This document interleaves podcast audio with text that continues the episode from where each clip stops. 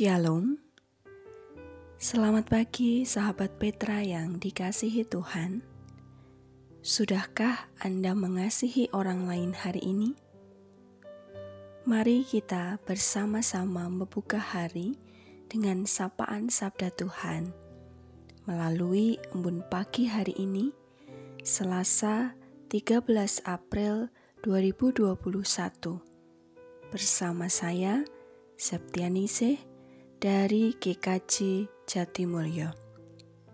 Sebelum menghayati firman Tuhan, mari kita siapkan hati dalam doa.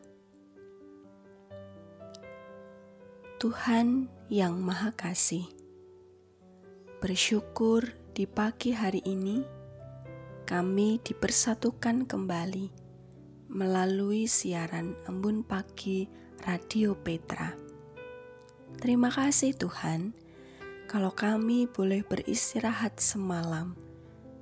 Dan pagi ini, Tuhan bangunkan kami kembali dengan semangat dan kekuatan daripadamu. Pada saat ini, kami akan bersama-sama menghayati firman-Mu. Kiranya Roh Kudus menuntun kami, sehingga hari-hari yang akan kami lalui nanti diterangi oleh firman-Mu. Berfirmanlah ya Tuhan, karena kami siap mendengarkannya. Dalam nama Tuhan Yesus Kristus, kami berdoa. Amin. Sahabat Petra yang dikasihi Tuhan, tema renungan hari ini adalah simbol kekuasaan berdasar dari bacaan surat Efesus pasal 1 ayat 18 sampai 20. Surat Efesus pasal 1 ayat 18 sampai 20 yang demikian.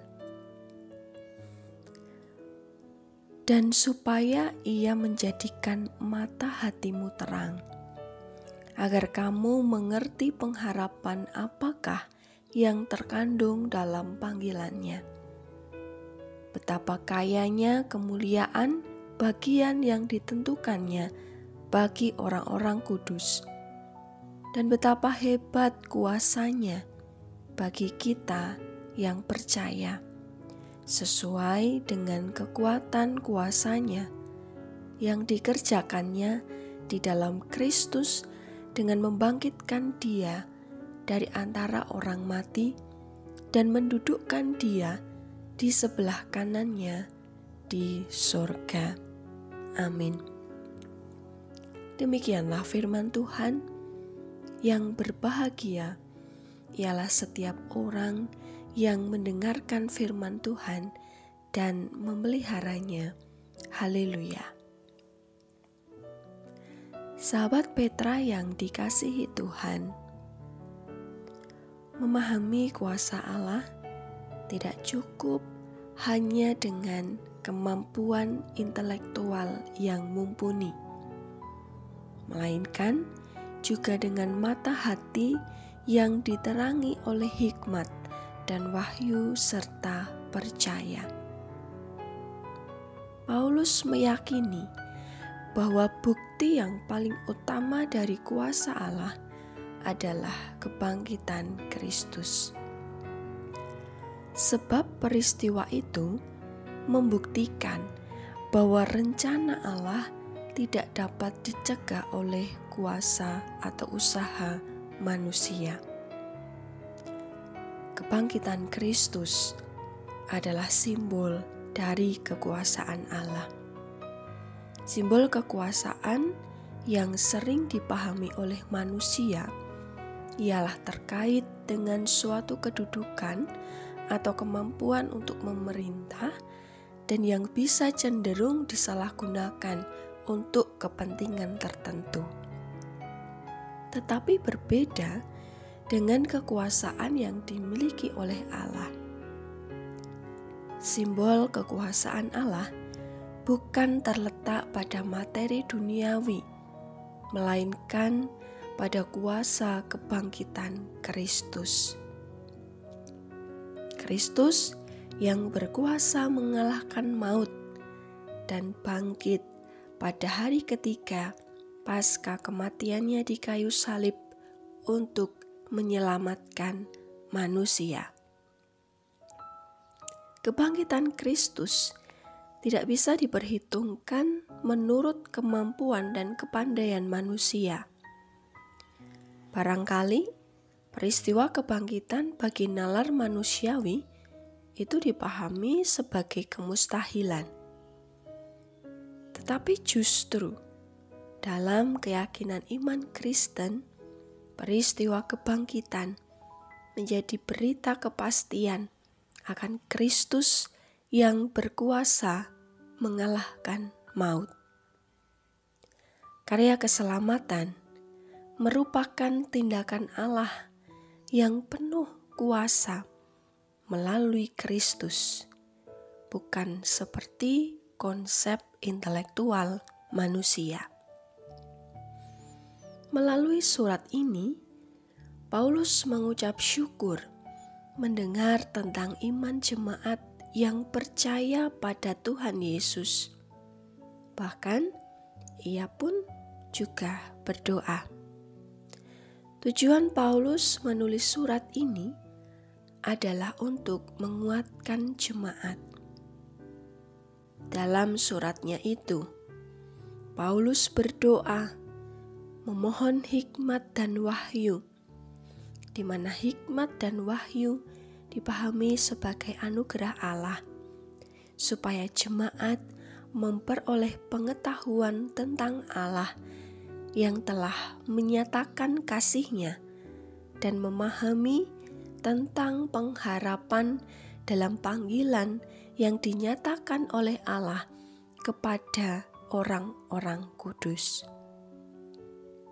Doa Paulus dimaksudkan supaya orang percaya dikaruniai hikmat dan wahyu dalam pemahaman mengenai maksud penebusan Allah bagi keselamatan manusia. Sebab Allah yang berkuasa itu adalah Allah yang penuh kasih, yang telah merancangkan rancangan keselamatan bagi manusia dan telah membangkitkan Kristus dari antara orang mati. Doa Rasul Paulus ini menyatakan supaya orang percaya memahami dan percaya akan kekuasaan Allah yang maha besar yang diwujudkan dalam Kristus. Oleh sebab itu, mata hati harus diterangi supaya mampu melihat kehebatan kekuasaan Allah dalam karyanya melalui kebangkitan Kristus. Ketika orang percaya dipenuhi hikmat, maka itulah yang akan menjadikan mata hati terang dan mengerti akan karya kebangkitan sebagai simbol kekuasaan Allah. Sekali lagi, simbol kekuasaan Allah itu tidak menunjuk tentang materi duniawi, melainkan pada suatu peristiwa di mana Kristus yang bangkit dari antara orang mati dan duduk di sebelah kanan Allah Bapa di sorga.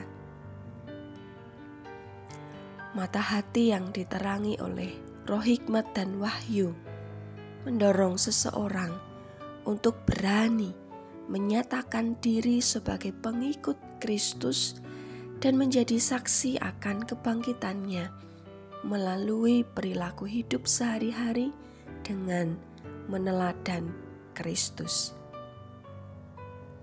Orang-orang percaya dipanggil oleh Allah untuk menjadi anggota tubuh Kristus, di mana Kristus adalah kepalanya. Hidup yang meneladan Kristus adalah hidup yang terus berjuang mengupayakan cinta kasih seperti yang diteladankan oleh Kristus yang penuh kasih. Keteladanan Kristus itu perlu dinyatakan dalam kehidupan sehari-hari, baik melalui perkataan atau perbuatan yang memberkati. Sahabat Petra yang dikasihi Tuhan, mari memohon penyertaan Roh Kudus, sehingga kita diberi hikmat yang menjadikan mata hati kita terang dalam iman dan pengharapan akan kebangkitan Kristus yang menghidupkan kita dari kebiasaan buruk, keangkuhan, keegoisan, dan kegelapan hati menuju pada pola hidup yang mampu menerangi sesama. Mari senantiasa berdoa, memohon hikmat supaya kita semakin mengenal Dia dan kuasa kebangkitannya. Selamat menghayati, Tuhan memberkati. Amin. Sahabat Petra yang dikasihi Tuhan, supaya kita siap di sepanjang hari yang akan kita lalui, mari mohon pimpinan Tuhan dalam doa. Tuhan, kami bersyukur atas firman-Mu yang telah menerangi hati kami dan menuntun agar kami berjalan seturut kehendak-Mu. Kami yang telah dipanggil dan beroleh keselamatan melalui pengorbanan Kristus, memohon supaya Engkau menerangi hati kami dengan hikmat-Mu, sehingga kami mampu memahami karya kebangkitan Kristus yang telah menguatkan pengharapan kami. Saat ini ya Tuhan, kami siap untuk memulai aktivitas dan pekerjaan kami. Berkati kami dengan kekuatan yang daripadamu. Kami menyerahkan aktivitas di sepanjang hari ini dalam tangan pengasihanmu. Dalam nama Tuhan Yesus Kristus, kami berdoa. Amin. Demikian sahabat Petra yang dikasih Tuhan. Bun pagi hari ini, Selasa 13 April 2021. Kiranya sabda Tuhan memberikan hikmat, kekuatan, dan penghiburan bagi kita untuk melewati sepanjang hari ini.